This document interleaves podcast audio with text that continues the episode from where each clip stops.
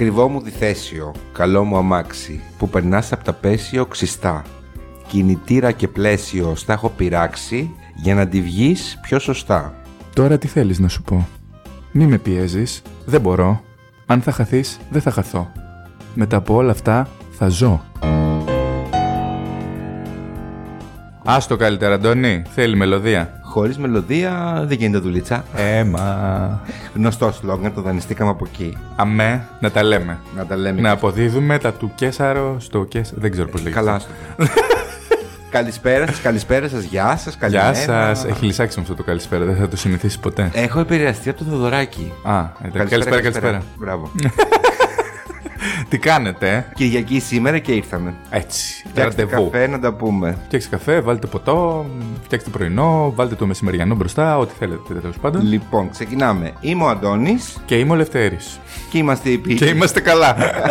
είμαστε οι ποιητικοί έφηβοι. Έχουμε πει ότι μπορείτε να επικοινωνείτε μαζί μας, να βλέπετε τι κάνουμε, τι θα κάνουμε, τι έρχεται, τι ακολουθεί στα social media, στο Instagram Επίοικης Έφηβη, Στο YouTube, επίοικείς έφηβοι. στο Facebook Επίοικης Έφηβη και μπορείτε να μας στέλνετε και mail, πες Αντώνη. Στο επίοικείς podcast παπάκι gmail.com. Τώρα ε, θέλω να τρέξω Κι εγώ. και να μπω λίγο στο θέμα. Μμμ. Οπότε ας μην πούμε τίποτα, ας μιλήσουν τα τραγούδια. Μπράβο.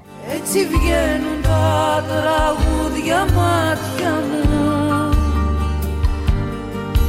Σε γνωρίζει ο πόνος και έρχεται κοντά σου Ακουμπάει το χέρι πάνω στα μαλλιά σου Κι έτσι κάνεις κουράγιο και τραγούδι Άγιο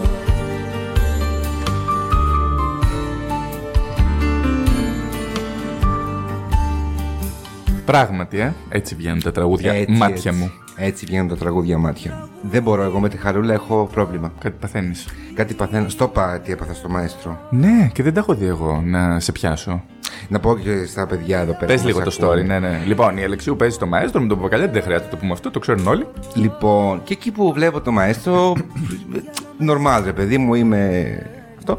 Ο Παπακαλιάτης έχει χρησιμοποιήσει ένα τραγούδι της Αλεξίου για τη σειρά, το «Προσευχή». Δώσ' μου ένα σύνορο να περπατώ και ούτω το καθεξής. Και έβαζε την Αλεξίου να το τραγουδήσει στη σειρά, στο σενάριο. Ναι, ρε γιατί παιδί είναι μου. μουσικός ο Παπακαλιάτης και παίζει πιάνο. Ναι, κτλ, ναι, ναι, κτλ. ναι. Και του λέγε ρε παιδί μου, δεν μπορώ να το κάτι. πω. Και μετά αλλάζει το πλάνο και βάζει το τραγούδι να παίξει το πρωτότυπο. Εκεί, χωρίς να το καταλάβω, άρχισα να κλαίω. Και τώρα θα βάλει τα κλάματα στο λέω. Ναι, ναι, και τώρα που το Είναι έτοιμος. σκέφτομαι, έκανα δηλαδή το συνειρμό στο μυαλό μου ότι τώρα ας πούμε δεν μπορεί. Ναι. Τα παράτησε, και, αλλά έχει αφήσει αυτό το πράγμα. Δεν μπορώ. Δεν μπορώ, δεν μπορώ. Δεν τα παράτησε όμως. Σκέψου Όχι. ότι πήρε μια απόφαση που για μένα είναι πάρα πολύ Πάρα πολύ όρημη. ωραία. Ναι. Είναι ωραίο να ξέρεις ότι εγώ τώρα δεν μπορώ να είμαι αυτό που ήμουν. Οπότε πάω παρακάτω. Ναι, ναι, συμφωνώ. Εγώ και είναι η συμφωνώ. Αλεξίου, έτσι. Η Αλεξίου δεν, δεν την αποκαθελώνει κανείς από εκεί που είναι. Τώρα μην τρελαθούμε. Δεν το συζητάω. Δεν, δεν, δεν, το σκέφτομαι ακόμα και κάτι παθαίνω. Και ταράζεσαι. Τεράζομαι. Λοιπόν, να πάμε στο επεισόδιο. Να πάμε στο θέμα μας. ξεκινήσουμε. Το θέμα μας λοιπόν είναι πώς βγαίνουν τα τραγούδια μάτια μου. Μπράβο. Και θα γυρίσουμε στη δεκαετία του 90, την αγαπημένη μας δεκαετία. Και εκείνο που σκεφτήκαμε συζητώντας αυτά τα θρηλυκά πλέον meeting είναι ότι τη δεκαετία του 90 αναδύθηκαν μια σειρά από Ελληνίδες στιχουργούς που σημάδεψαν το τραγούδι. Είτε αυτό ήταν έντεχνο, αν θέλουμε να βάλουμε ταμπέλες τέλος πάντων, είτε αυτό ήταν εμπορικό. Και θέλαμε να μιλήσουμε για αυτές. Ακριβώς. Θέλαμε να πούμε ένα ευχαριστώ για αυτό Ναι. που μας έχουν δώσει. Ναι, το πες πολύ ωραία. Πολύ ωραία, πολύ ωραία. Ακριβώς αυτό. Ε, τα τραγούδια είναι ταξιδιάρικα, ρε παιδί μου. Δεν ταξιδεύεις με τίποτα άλλο τόσο πολύ. Το Ναι. έχουμε ξαναπεί νομίζω. Όσο με, τα- με ένα τραγούδι. Λοιπόν, ε, εντάξει, κοίτα, δεν μπορούμε να αναφερθούμε σε όλες τις τυχουργού του 90, αλλά έχουμε. Σταχυολογήσει, θα πω. Α. ε, εντάξει. Τρεις από αυτές. Να τις πιάσουμε λίγο έτσι πιο έντονα. Πιο... Και, να έχει, και να έχει να κάνει και λίγο με τα, βιο- με τα βιώματά μας. Γιατί με έναν τρόπο στα τραγούδια και των τριών εξ αυτών έχουμε βρεθεί στα χρόνια που έχουν ε, Εντάξει, περάσει. εδώ έχουμε βάλει και το προσωπικό μας γούστο, έτσι. Ναι. να μην τρελαθούμε. Εννοώ ότι μας έχει, μας έχει αγγίξει ρε παιδί μου, μας έχει πιάσει. Ε, μας έχουν αγγίξει τα τραγούδια τους, καλά φαντάζομαι με αυτά που θα πούμε όλους τους έχουν αγγίξει με έναν τρόπο. Δεν νομίζω ότι δεν μπορείς να Ε, ναι. ταυτιστείς με ένα τραγούδι της Λίνας Νικολακοπούλου ας πούμε. Α, σταμάτα. Ε, νομίζω ότι πρέπει να ξεκινήσουμε με τη Λίνα Να Ελκολοπούλου. ξεκινήσουμε γιατί θα μας πάει κι αλλού το επεισόδιο. Βέβαια, θα τα πούμε ακόμα. Έτσι, έτσι. Κρύβε λόγια, κρύβε λόγια. Αν και θα Ε- τα έχουν δει στο Instagram, φαντάζομαι. Γιατί έχουμε βγει ικρά με τα Έχετε- μπέλε. Έχετε δει τι, τι έχει παίξει, αλλά σε λίγο. Τα μάτια κλείστε, γλυκά κουμπίστε στην κουπαστή Το χρόνο αφήστε καινούρια ψέματα να φανταστεί. Είναι μια νύχτα, μια τρελή βραδιά. Που λάμπουν τα άστρα λάμπει και η καρδιά. Και κάπου απέναντι είναι το νησί που έχει κοράλια και αμμουδιά χρυσή Εγώ θα πω λοιπόν ότι η Λίνα Νικολακοπούλου είναι ένας τόσο σημαντικός άνθρωπος που έχει τιμηθεί με το παράσημο του Αργυρού Σταυρού του Τάγματος του Φίνικος. Μην ταράζεστε, στην Ελλάδα είναι αυτό. Από τον πρόεδρο της Δημοκρατίας. Εγώ δεν το ήξερα αυτό. Και εγώ τώρα το διάβασα. Θα μου πεις, τα βραβεία δεν λένε τίποτα, έτσι. Αλλά είναι, δεν είναι ένα βραβείο όποιον να είναι, ας Καλά, στην πούμε. συγκεκριμένη περίπτωση είναι και το έργο τεράστιο. Ε, ναι, είναι, Οπότε, είναι. ναι. Και η Λίνα Νικολακοπούλου δεν είναι απλώ τυχουργό, είναι και ποιήτρια, έτσι. Ακριβώς. Ε, δεν ξέρω τι, τι μπορείς να πεις για τη Λίνα Νικολακοπούλου. Εγώ αυτό που θα πω είναι ότι έχει καταφέρει να γράψει στίχους για όλους τους μουσικούς της γενιάς μας και της προηγούμενης γενιάς και της πιο προηγούμενης γενιάς. Θα πω επιγραμματικά Νίκος Αντίπας, Γιάννης Πανός, Γιώργος Χατζηνάσιος, Κώστας Καλδάρας, Θάνος Μικρούτσικος, Άρα Ντιγτζιάν, ο, φίλος μας. Ποια Ποια είναι φίλος μας. Μένω εκτός και τα λοιπά. Τα έχουμε ξαναπεί. Sting. Εγκεφαλικό. Εγκεφαλικό. Ε, Νίκος Κυπουργός, Δημήτρης Παπαδημητρίου, Ευαντία Ρεμπούτσικα, Χρήστος Νικολόπουλος, Γιώργος Ζήκας, Μίκη Θοδωράκης, Αντώνης Μιτζέλος, Σταύρος Ξαρχάκος, Γκόραν Μπρέγκοβιτς, Δήμητρα Γαλάνη. Ε, δεν ξέρω. Τι, τι να πω. Σταμάτης Κραουνάκη. Δεν ξέρω αν τον είπα, αλλά Σταμάτης Κραουνάκη. Καλά, ναι, σταθμός. πολύ γνωστό. Έτσι κι αλλιώς. Να κοιμηθώ Στο πάτωμα να κλείσω και να κλείσω και τα μάτια. Θα τη φάμε τη μήνυση μια μέρα. Εγώ σου είπα. Κάποιος θα μας πει τι ωραία φωνή που έχετε. Κα- θα έρθει. ναι, ναι. Θα ανοίξει μια νέα πόρτα στην καριέρα μας. Λοιπόν, ε, τι να πούμε τώρα για Ελληνικό Νικόλακοπούλου, παιδιά; Τι να, τι, τι να πρωτοποιείς; Από το μαμά γερνάω. Τι, τι να πρωτοποιεί. Να μείνουμε στο Μαμά Γερνάου που βρήκα μια πολύ ωραία της πρότασης. Για πες. Τη ρωτήσανε, ρε παιδί μου, για ποιο τραγούδι θα ήταν περήφανη και πώς τα δημιουργεί. Και είπε, ρε παιδί μου, ότι μπορεί και να δουλέψει ως ε, μάστορας, δηλαδή να γράψει ένα τραγούδι λίγο πιο.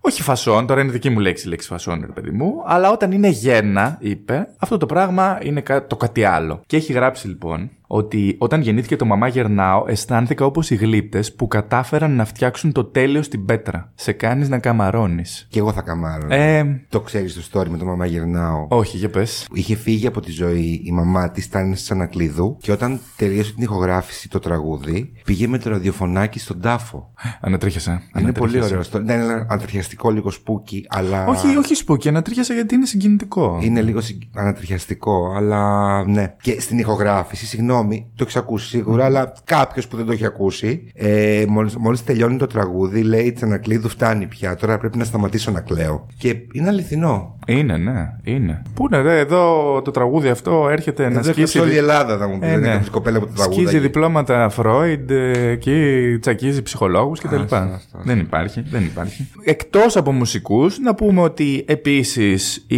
Λίνα Ελκολκοπούλου έχει συνεργαστεί με όλους τους τραγουδιστές. Με όλους, με όλους. Διάβασα μάλιστα σε μια συνέντευξή τη ότι πρόσφατα έγραψε στίχους και για τον χατζηγιαννη Και τη ρωτήσανε, ξέρω εγώ, αν το σκέφτηκες, αν σου φάνηκε κάπως, γιατί ο Χατζηγιάννης θεωρείται πιο εμπορικός κτλ. Και είπε ότι εμένα τα τραγούδια μου άρεσαν, η μελωδία του μου άρεσε, οπότε δεν έχω κανένα θέμα. Μια χαρά. Θεά. Και έτσι είναι το σωστό. Και έτσι είναι το σωστό. Άκου λοιπόν. Δίκημο σχολείου. Σε αυτό το πρώτο. Σκουριασμένα, σκουριασμένα χείλη. Τρομερός δίσκος. Από τους πρώτους του Κραουνάκη ολοκληρωμένους, Ναι, νομίζω ήταν και ο πρώτος. εκεί τη δεκαετία του 80. Εκεί έγραψε ένα τραγούδι όμως. Ένα τραγούδι. Α, ένα μόνο, ε. Το αμότιτλο, το σκουριασμένα χείλη.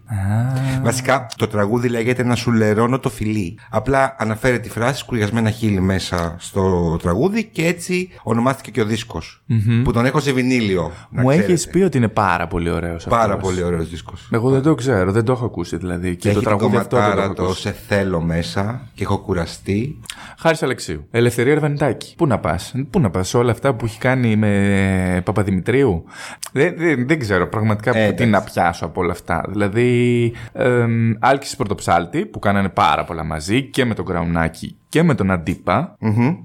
Δήμητρα Γαλάνη, Μανώλης Μητσιάς, Γιώργος Μαρίνος, Ελένη Δήμου, Βασίλης Παπακοσταντίνου, Γιάννης Πάριος, Τάνια Τζανακλείδου, τα είπαμε, Κώστας Μακεδόνας, Μανώλης Λιδάκης, Γιώργος Νταλάρας, Μαρινέλα, Ελένη Βιτάλη, Αρλέτα, Δημήτρης Μητροπάνος, Λίτσα Διαμάντη, Μίλβα. Ε, ε, ε, εντάξει, αυτό, τελεία. Μίλβα, τι είπες τώρα; Μίλβα. Σπαστά, σαν τη Μίλβα.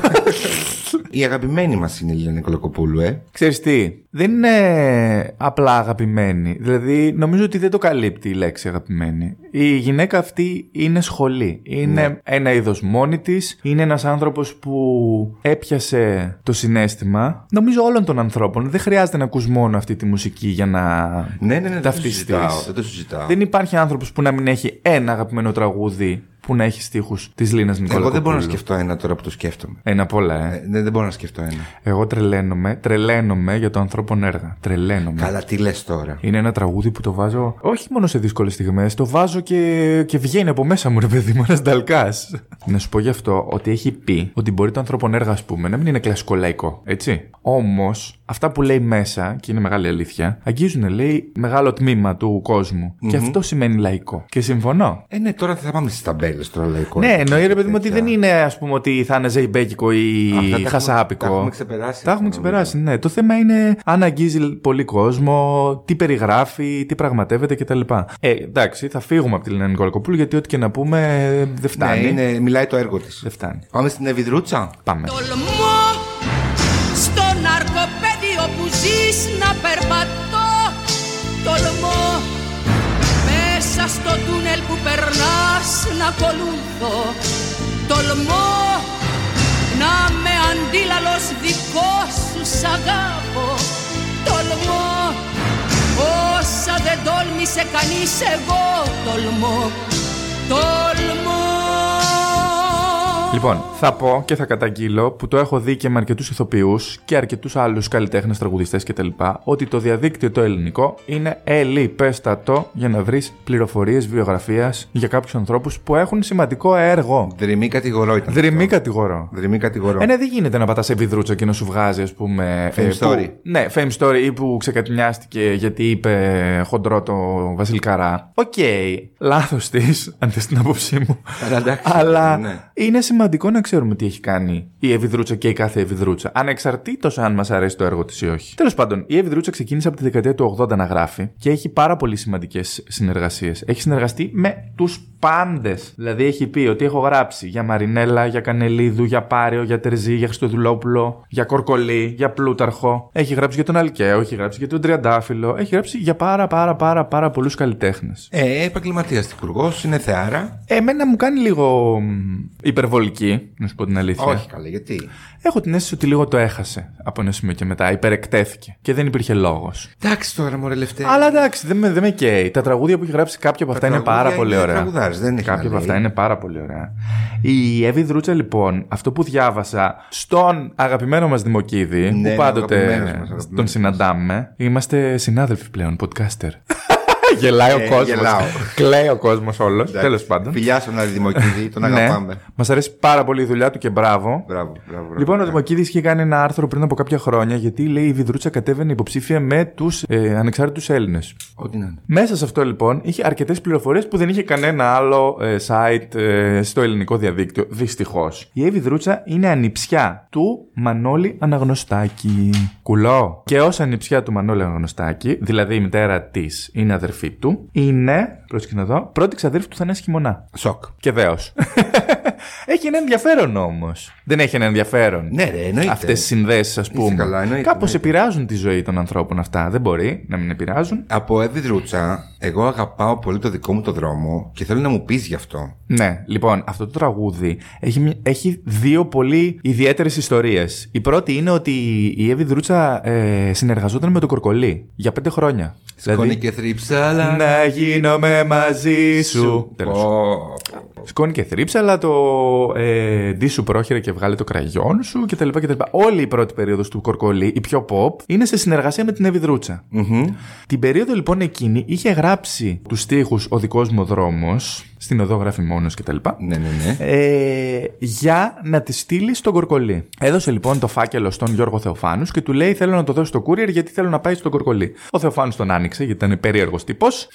είδε τους στίχους και της λέει: Δεν γίνεται, θα το κάνω εγώ. Αυτά είναι. Αυτά είναι. Και έτσι έγινε αυτό το τραγούδι που ερμήνευσε ο Πασχάλης Τερζής και είναι ένα από τα πιο χαρακτηριστικά του, νομίζω. Έχουν πολύ ενδιαφέρον αυτές τις ιστορίες. Εγώ τρελαίνομαι. Ναι, ναι. Είναι το Πολύ. Mega θυμάται αυτό που λέμε. ναι, ναι, ναι. Και εμένα μου αρέσουν αυτά. Δηλαδή, ένα τραγούδι που τα αγαπάμε. Το δικός μου δρόμος είναι τραγουδάρα. Ακούς αυτή την ιστορία και είναι πολύ ωραίο. Και ξέρεις το άλλο, το περίεργο μυαλό του Λευτέρη ξαναμπαίνει σε λειτουργία. Ω. Προσπαθώ να σκεφτώ πώς θα μπορούσε να είναι με μια μουσική του Κορκολί. Δεν θα έχει ενδιαφέρον. Θα ήταν αλλιώς. Δεν θα το μάθουμε ποτέ. Δεν θα το μάθουμε, ναι. θα Αλλά το μάθουμε εντάξει, οκ. Τέλος πάντων, η Εύη Δρούτσα έχει δηλώσει ότι αυτό το τραγούδι είναι το αγαπημένο της. Και με ένα λίγο μελαγχολικό τρόπο ότι την εκφράζει. Με ό,τι μπορεί να σημαίνει αυτό. Πέρασε και το μηχανάκι.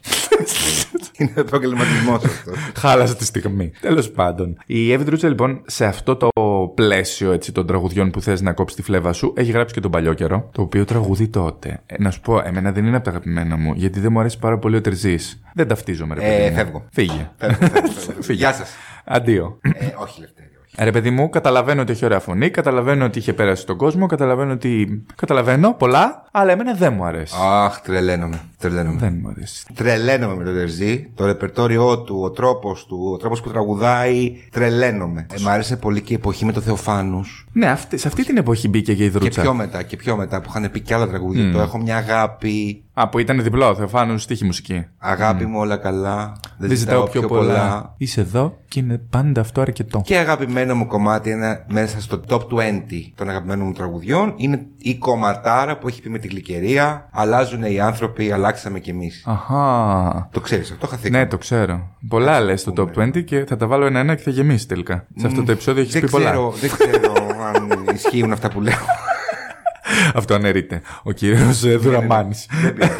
Λοιπόν, η Εύη Δρούτσα ήταν και εκείνη που ουσιαστικά έβγαλε και τον, και τον Αλκαίο και τον Τριαντάφυλλο. ναι. Και είχε κάνει τους ελληνικούς στίχους με μεγάλη πρωτοτυπία πρέπει να είχε μία μόνο λέξη στο ρεφρέν. Το TT με το οποίο βγήκε ο Αλκαίος. ρε. Διασκευή από κάποιο αραβικό, αν δεν το θυμάμαι ναι, καλά. Τώρα δεν το έχω διασκευή, ψάξει. διασκευή Διασκευή είναι είναι σίγουρα, τώρα από πού είναι το τραγούδι δεν ξέρω. Και τότε έλεγε ότι της λέγανε καλά που πας με τέτοιες συνεργασίες τώρα, λέει, να βγάλεις αυτό το παιδάκι, λέει. Σας θυμάστε πώς ήταν ο Αλκαίος τότε, ε, με την μπαντάνα και το, Ναι, την μπαντάνα στο εντάξει. χέρι και αυτά. Ναι. Τεράστια επιτυχία και ο Αλκαίος το 90. Ε, ναι. Και αυτό ε, εκατομμύρια διασκευές μετά. Αυτό ήταν. Ναι, το κάνανε τώρα οι Antique. Ναι. Αυτό ήταν το μεγάλο hit που τον έκανε διάσημο. Και αυτή είπε: Εμένα δεν με νοιάζει. Εμένα μου αρέσει, θα το κάνω και είχε και δίκιο για τότε. Και ο Τριαντάφυλλος μετά, βλέπω κάτι όνειρα που με τρομάζουν και ξυπνάω και τέτοια. Κάνε στην άκρη, σε παρακαλώ, Ατζελάρα.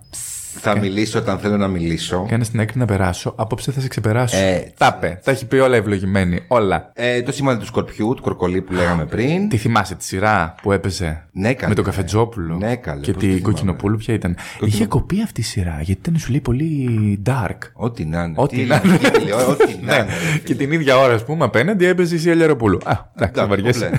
Όλα καλά.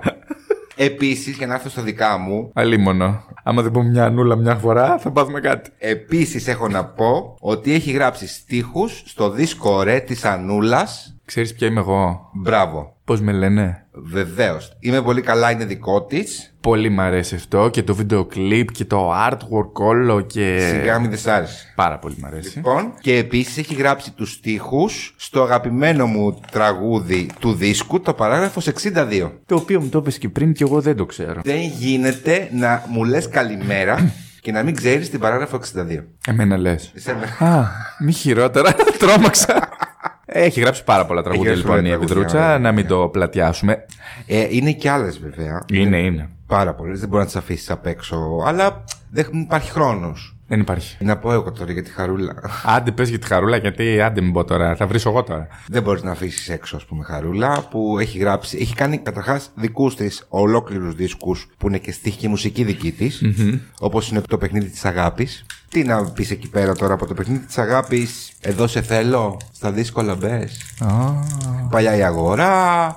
Αχ, πουλάκι μου, στο λέω, καταστράφηκα δίχως τη δική σου αγάπη. Α, χαρούμενο. Εξαιρετικά τραγούδια. Ναι, εγώ θέλω να μας πεις και λίγο γιατί εσύ την ξέρεις καλύτερα και για τη Μαριανίνα Κριεζή. Η Μαριανίνα Κριεζή ήταν κυρίως, από όσο θυμάμαι, ήταν ποιήτρια. Ναι, αλλά έχει υπογράψει. Έχει γράψει εξαιρετικά τραγούδια, το ένα λεπτό περιπτερά. Έμεινα. Έμεινα. Ακριβώς. Και πριν από αυτό. Είχε κάνει τη Λιλιπούπολη. Τη Λιλιπούπολη. Τη Λιλιπούπολη. Είναι το άλμπουμ των παιδικών χρόνων ε, μπ- πέντε γενιών. Ναι, ισχύει. Επίσης έχει γράψει το Δεν έχω χρόνο για άλλο πόνο του Χατζηγιάννη. Αλήθεια λες; Βεβαίως. Φοβερό. Βεβαίως. Για άλλα δάκρυα δεν έχω πια καιρό. Μπράβο. Ωραίο τραγούδι.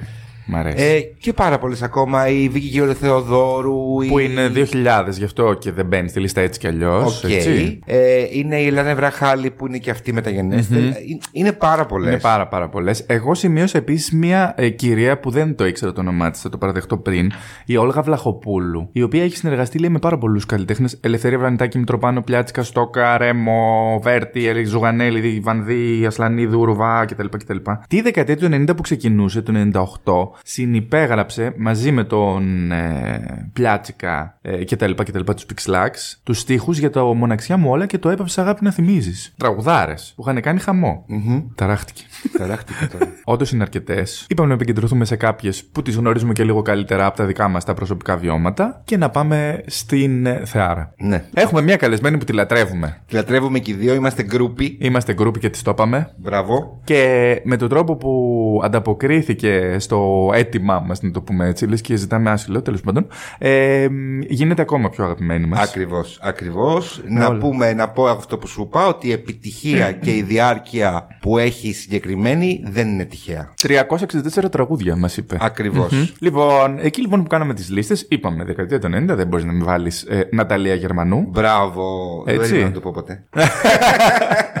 Και επειδή και η Ναταλία Γερμανού έκανε το breakthrough με κετούλα, θα το πω και εγώ αυτό να σκάσεις. Αλλήμον, ναι, ναι, ναι. Ε, είπαμε, λέει ο Αντώνης, βρε, και δεν της στέλνουμε ένα μήνυμα στο Instagram. Η αλήθεια είναι εγώ, ότι εγώ σου είχα πει ότι από όλους αυτούς, χωρίς να λέμε ότι άλλοι δεν θα απαντούσαν, έτσι, δεν το δοκιμάσαμε καν, ήμουν σίγουρος ότι τουλάχιστον θα ανταποκρινόταν στο ευχαριστώ παιδιά, δεν προλαβαίνω ή οτιδήποτε. Γιατί είναι πάρα πολύ ενεργή στα social media και είναι και πάρα πολύ ευγενική. Εμένα μου είχε απαντήσει και στο Twitter, ας πούμε, σε κάτι.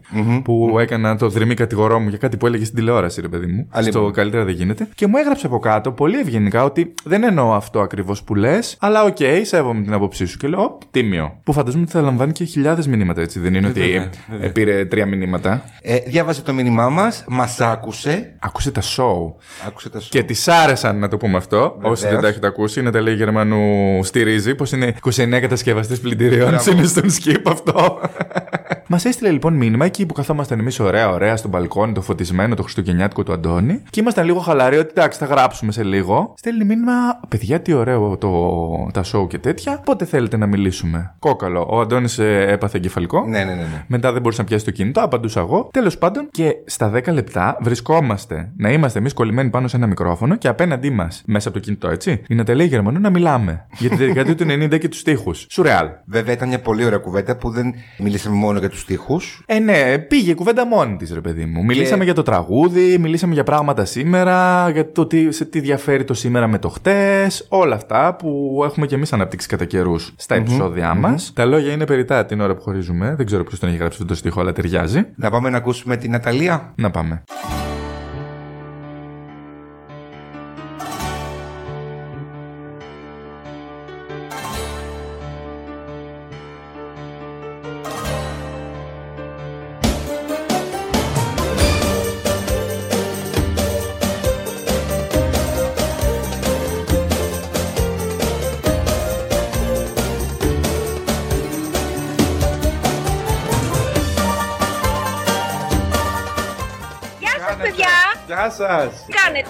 Καλά είμαστε.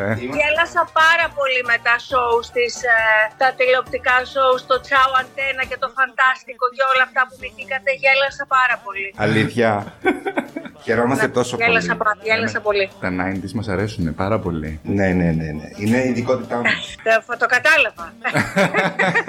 Φάνηκε. Συγγνώμη, εγώ είμαι λίγο σε σοκ. Έχεις ταραχτεί. Είναι Ε, γιατί; γκρούπι. Είναι γκρούπι γι' αυτό. Με γκρούπι εγώ. Ο- Όταν απάντησες, μου λέει πάρ το κινητό. Εγώ δεν μπορώ να γράψω. Θα απαντάς εσύ. Ξέρεις. Έλα ρε παιδιά. και με πετύχατε σου λέω, ήταν πολύ γρήγορο. Ήταν σαν πάμε γιατί γύρισα σπίτι και εξή όταν γυρνάω σπίτι πάντα κοιτάω τα μηνύματα, απαντάω Twitter, Instagram κλπ. Και πέφτω πάνω στο μήνυμά σας και λέω κάτσε να τους ακούσω. Και με το που ακούω το λίγο, ε, λέω εντάξει, είναι δική μου. Τελείωσε. Δεν αποκλείεται να μην το κάνω αυτό. Μα κοίτα Ε, εντάξει, τώρα, λέω, να τελείωσε. είναι της τώρα χωρίς Γερμανού δεν γίνεται. Ε, δεν γίνεται, όχι, ναι, δεν γίνεται. δεν γίνεται. Τό- Τόσα θρηλυκά τραγούδια, τόσες ιστορίες Ε, δεν ναι. γίνεται. Μιλάγαμε στο τηλέφωνο και του έλεγα ιστορίες που έχεις πει σε εκπομπές κατά καιρούς. Ναι, Του ναι, έλεγα, ναι, ας πούμε, ναι, αυτό ναι. με το πέστο με ένα φιλί, με τον Τερζή, που πήγατε να διεκδικήσετε. Με τον Τερζή. Ε, όλη την Βέβαια, πλευρά. που πήγαμε και φάγαμε τη χιλόπιτα μετά στη Σόνη. Μπράβο, ναι. Αλλά εγώ Ναι, και ναι, τούλα όλα αγαπώ. Πρέπει να, να, Όλα. να σου πούμε ότι έχουμε, κα- έχουμε μια έρηδα εδώ μεταξύ μας. Γιατί εδώ ο κύριος Αντώνης είναι με την Ανούλα και εγώ είμαι με την Κετούλα. Κουμπάρα με την κουμπάρα. Αν και με την κουμπάρα και εσύ είσαι και τούλα. Και η άλλη είναι Κετούλα. κολλητή μου. Η μία Ναι. είναι κουμπάρα, η άλλη είναι φιλενάδα. Οπότε εγώ είμαι και με τους δυο σας, δεν έχω θέμα. Ναι, εντάξει, Καλά, αυτές- ναι, δεν εντάξει. είχαν αυτές έτσι εντάσεις, αλλά λέμε τώρα. Υπάρχει πάντα μια κόντρα. Μεταξύ μας. Κατάλαβα. Καλά, το κατάλαβα, το κατάλαβα. λοιπόν, εμείς σκεφτήκαμε σε αυτή την εκπομπή. Για κάποιο λόγο, οι γυναίκες στη χουργή, ειδικά τη Ναι. δεκαετία του 90, άνθησαν, Ναι. ρε παιδί μου. Έγινε ένας χαμός. Δηλαδή, ε, εσύ, Λίνα Νικολακοπούλου, Εύη Δερούτσα. Και όταν το ψάχνα Ναι. για να βρω περισσότερες πληροφορίες, οι γυναίκες στη χουργή δεν είναι πολλές. Συγκριτικά δηλαδή με το σύνολο των ανθρώπων που γράφουν στίχους, είναι λίγες. Τώρα πια είναι περισσότερες, αλλά στα 90s όντως ήταν λιγότερες. Δηλαδή, ε, εγώ ας πούμε θυμάμαι όταν ξεκίνησα να γράφω, όταν έγραψα το πρώτο μου τραγούδι που ήταν ε, στη Μαντό, ε, μια μπαλάτα του Κώστα Χαριτοδιπλωμένου που λεγόταν Πώ. Πολύ μελούρα, καταπληκτικό μελό. ε, θυμάμαι ότι, ότι αυτή που θαύμαζα πάρα πολύ ήταν η Εύη, η Εύη Δρούτσα. Και Μμμ. Τα τραγούδια της Εύη τα είχα, ξέρεις. εντάξει, δεν μιλάμε για τη Λίνα. Η Λίνα ήταν μέντορας όλων μας. Η Καλά, Λίνα ήταν εντάξει. η ποιήτριά μας. Ήταν το κάτι άλλο, ξέρεις. Ήταν η Εύη, ήταν η Λίνα, α, αλλά όντως ήταν λίγες. Δηλαδή το θυμάμαι κι εγώ ότι δεν, δεν ήμασταν πολλές. Η Ρεβέκα Ιρούση θυμάμαι έγραφε επίσης. Είχε γράψει κάποια, κάποια κομματιά και στο σάκι. Αλλά μετά βγήκανε κι άλλες. Περισσότερες. Το κομμάτι αυτό του γράφω, πώς προέκυψε; Δηλαδή, εγώ διάβασα ότι σε κάλεσε ο χαριτοδιπλωμένος να γράψει, αλλά κάπου ήξερε ότι υπάρχει η φλέβα, δεν μπορεί. Μπα, όχι, δεν το ήξερε. Ε, ε, ε, δεν, δεν είχε ιδέα. Νομίζω ότι έριξε τη ζαριά του χαριτοδιπλωμένος και απλώς του κάτσε. Δεν, δεν είχε ιδέα. Εγώ ήμουνα απλώς πολύ καλή στο σχολείο, στο γράψιμο, στην έκθεση, όπως τα 6 στα 10 παιδιά. Δεν είναι κάτι από αυτό που λες, ήμουνα παιδί θαύμα. Απλώς Μμμ. ήμουνα, έγραφα ωραίε εκθέσει. Και μ, κάποια στιγμή, δεν θυμάμαι, βρέθηκα, είχα πάει να του κάνω μια συνέντευξη για το περιοδικό που δούλευα τότε, το ΚΕ. Πρέπει να ήταν το ΚΕ. Και κάπως μου είπε ότι γράφω το δίσκο της Μαντός. Αν θέλεις, μου λέει, έλα από το στούντιο Σχέρα, γιατί εκεί το γράφανε το δίσκο, να χαζέψεις, να δεις πώς είναι η ατμόσφαιρα του στούντιο. Ξέρεις, εγώ τρελάθηκα. Λέω, ναι, θέλω πάρα πολύ. Μ' άρεσε και, και Μαντό πάρα πολύ σαν φωνή. Και μπήκα. Είχαν τελειώσει τα 8 τραγούδια από τα 10. Τα είχε γράψει ο Γιώργος Μίτσιγκας στου τοίχου και τους είχε μείνει αυτή η μπαλάντα. Και όπως μου έπαιζε τη μουσική, του λέω, τι ωραίο τραγούδι, βρε Κώστα μου. Του λέω, μου λέει, θες να γράψεις τους τοίχου. Γεια σε εδώ, μου λέει, τι ψάρια πιάνεις. Και το έγραψα επιτόπου, δηλαδή επιτόπου. Όχι σε 5 λεπτά, σε μια μισή ώρα μέσα από τη μουσική και το έγραψα.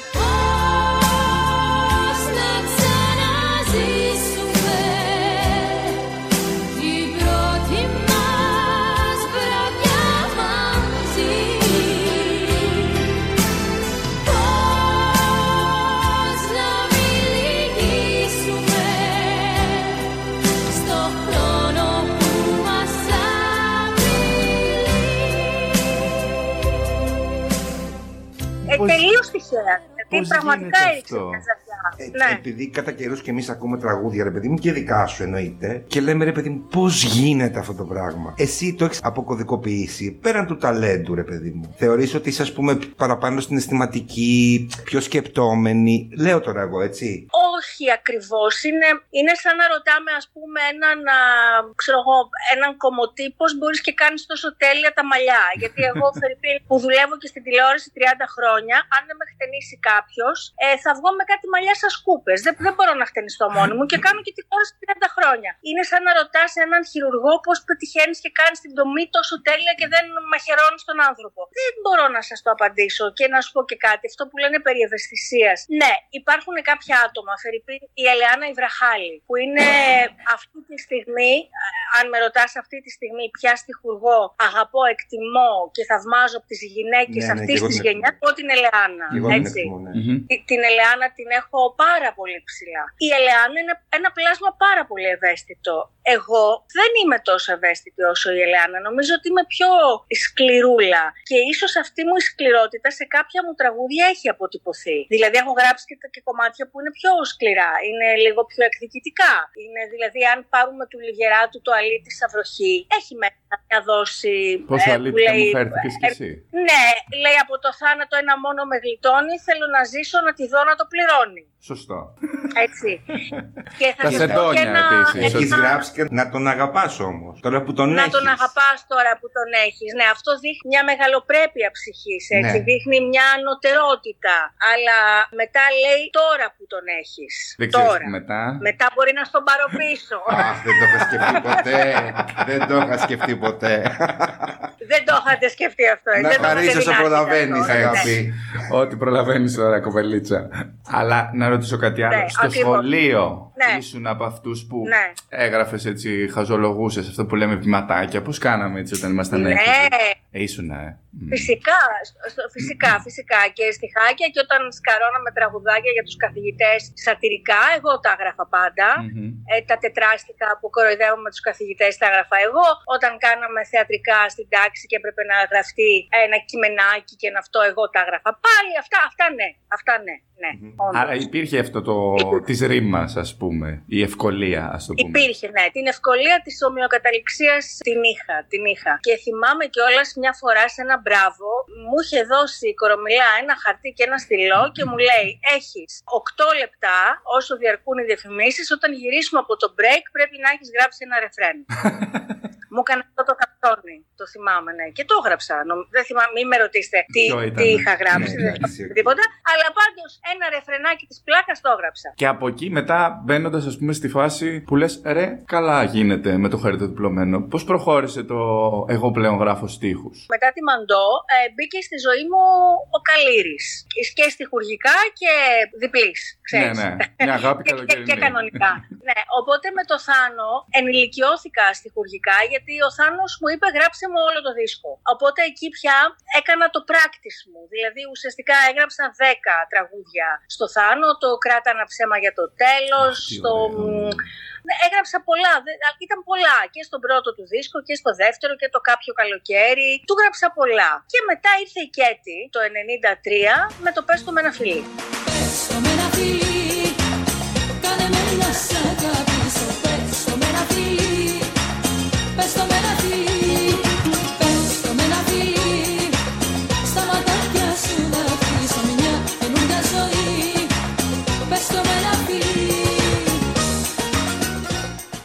Ρωτήσει κάποιος ποιο είναι το πρώτο σου ξέ που έγραψες, ε, νομίζω ξεκάθαρα ήταν το πες του με ένα φιλί τη Κέτη.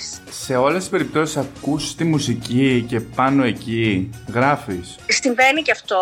Εμένα με βολεύει πάντα να γράφω το στίχο πρώτα. Ε, με βολεύει πολύ περισσότερο να γράφω το στίχο και μετά να το παίρνει ο συνθέτης και να βάζει τη μουσική. Μμμ. Αλλά έχει τύχει πολλές φορές, δηλαδή το πες το με ένα φιλί το έγραψα πάνω στη μουσική του Τερζή. Επίσης και τα πιο πολλά τραγούδια που έχω γράψει με το Φίβο, για τη Δέσποινα, α πούμε, γράφτηκαν πάνω στη μουσικη του Φίβου. Με τον Καρβέλα δουλεύαμε αλλιώς. Τα τραγούδια δηλαδή της Άννας, πρώτα έγραφα εγώ το στίχο, τα έπαιρνε ο Νίκος και τα μελοποιούσε. Άρα δε- υπάρχει μια δυσκολία παραπάνω στο ένα ή στο άλλο; Υπάρχει δυσκολία παραπάνω για μένα. Για, αν ρωτήσεις έναν άλλο στιχουργό, θα σου πει Μμμ. ότι όχι. Προτιμάει να, να ακούει τη μουσική. Εγώ προτιμώ να γράφω μόνη μου. Προτιμώ δηλαδή να κάτσω μπροστά στο χαρτί ή στο λάπτοπ, δεν έχει σημασία, και να αφήσω το συνέστημα ή τη σκέψη να με πάει όπου είναι να με πάει. Και μετά ο άλλος να βάλει ό,τι μουσική νιώθει αυτός ότι του ταιριάζει σε αυτά τα λόγια. Όταν έχω τα μέτρα, περιορίζομαι. Δυσκολεύομαι περισσότερο. Ναι, Μμμ. Ακούγεται λογικό. Εδώ δεν μιλάει το παιδί, έχει πάθει σοκ. Πες, παιδί μου, κάτι. Ξέρεις τι, εγώ δεν σε θαυμάζω καταρχάς γιατί απόλυτο κενό για το για σένα ναι φοβάμαι για να μην πω πάλι βύση. Πολλά, πολλά. Δεν, ε, δεν ξέρω τι να ρωτήσω, τι να πρωτορωτήσω βασικά. Εμείς θέλουμε φίλοι μας να πιούμε καφέ και τέτοια. Αυτά, ναι. Ε, με, με πολύ χαρά. Και εγώ έτσι νιώθω, νιώθω τρομερή οικειότητα και σε έχουμε γνωριστεί μόλις 5 λεπτά. Αλλά Αχ, δεν ξέρω, ευχαριστούμε μερικά πάρα πράγματα πολύ. γίνεται με ένα κλικ με η, τους φάση, η ανθρώπους. φάση τώρα στο γράφω είναι ρε παιδί μου κάθομαι και κοιτάω το ηλιοβασίλεμα και... Γιατί κάπως εμείς έχουμε όλο στο μυαλό μας κάπως έτσι. Ότι είναι Ναι. μια ιδανική στιγμή που αυτό, κοιτάμε τον ορίζοντα και φεύγει το σύννεφο. Δεν, δεν, ναι, ναι, δε- δεν υπάρχει ιδανική στιγμή. Ε, θα σας το απομυθοποιήσω λίγο, γιατί υπάρχουν μερικά τραγούδια τα οποία γράφονται παραγγελιά, κανονική. Δηλαδή σε παίρνει ο παραγωγός του Αντώνη Ρέμου και σου λέει λοιπόν, άκου τώρα, θέλω σε δύο μέρες ένα ζεμπέκικο καψούρικο. Εντάξει, γεια σου τώρα, δεν σε απασχολώ άλλο, ξεκίνα. Ω. Οπότε αυτό, ναι, είναι, ε, ακούγεται εμπόριο, έτσι, είναι λίγο αυτό. Αλλά εκείνη την ώρα, όσο και αν ακούγεται ομό, εκείνη την ώρα μπαίνεις, δηλαδή πώς δουλεύω εγώ. Φέρνω στο μυαλό μου τον Αντώνη. Φέρνω στο μυαλό μου το ότι πρέπει να είναι ένα ζεμπέκικο. Φέρνω στο μυαλό μου άντρες και γυναίκες μαζί. Πώς το βιώνει ο καθένας ξεχωριστά; Λέω, ο άντρας θα σηκωθεί να φέρει τη γυροβολιά του. Η γυναίκα θα τον κοιτάζει από κάτω. Ο ένας θα πονάει. Η άλλη θα υποφέρει πιο πολύ. Και κάπως έτσι φτιάχνεται το τραγούδι. Τροπή σου που δεν κατάλαβες ποτέ τι σου έχω δώσει Που άφησες έτσι μια αγάπη να τελειώσει Για την ψευτιά και για την άδεια την ψυχή σου Τροπή σου Το να είναι Πες μου, ζεϊμπέκικο ε, έχει να κάνει με το μέτρο, ας πούμε, δηλαδή πόσες λέξεις θα βάλεις στο στίχο. Παίζει Έχει ρόλο; να κάνει και με αυτό. Πρέπει να είναι πιο στρωτό, πρέπει να είναι πιο μαζεμένο, δεν μπορείς να βάλεις πάρα πολλά λόγια. Και επίσης έχει να κάνει και με το γεγονός ότι τα ζεμπέκικα συνήθως είναι. Δηλαδή, το ζεμπέκικο του Αντώνη που έγραψα, τον τροπή σου, που δεν κατάλαβες ποτέ τι σου έχω δώσει, Να. ήταν στα κάτω. Τακ, τακ, τακ.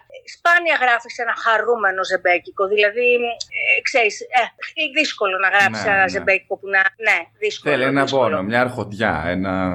Ναι, θέλει. Ορίστε και Θέλει. την τροπή σου που λες είναι ε, ευαίσθητη. Το Τι ντροπή ευαίσθητη, σου- ντροπή σου του είπε του αλλού. Το ντροπή σου είναι εντάξει, αλλά εγώ επί- σου λέω έχω ένα δέσιμο με το για σένα ναι φοβάμαι. Εντάξει, δεν το συζητάω για το απόλυτο κενό, ας πούμε, το να σε καλά που με θυμήθηκες. Τα νιώθεις εσύ ότι τα ζούσε εσύ; Φουλ.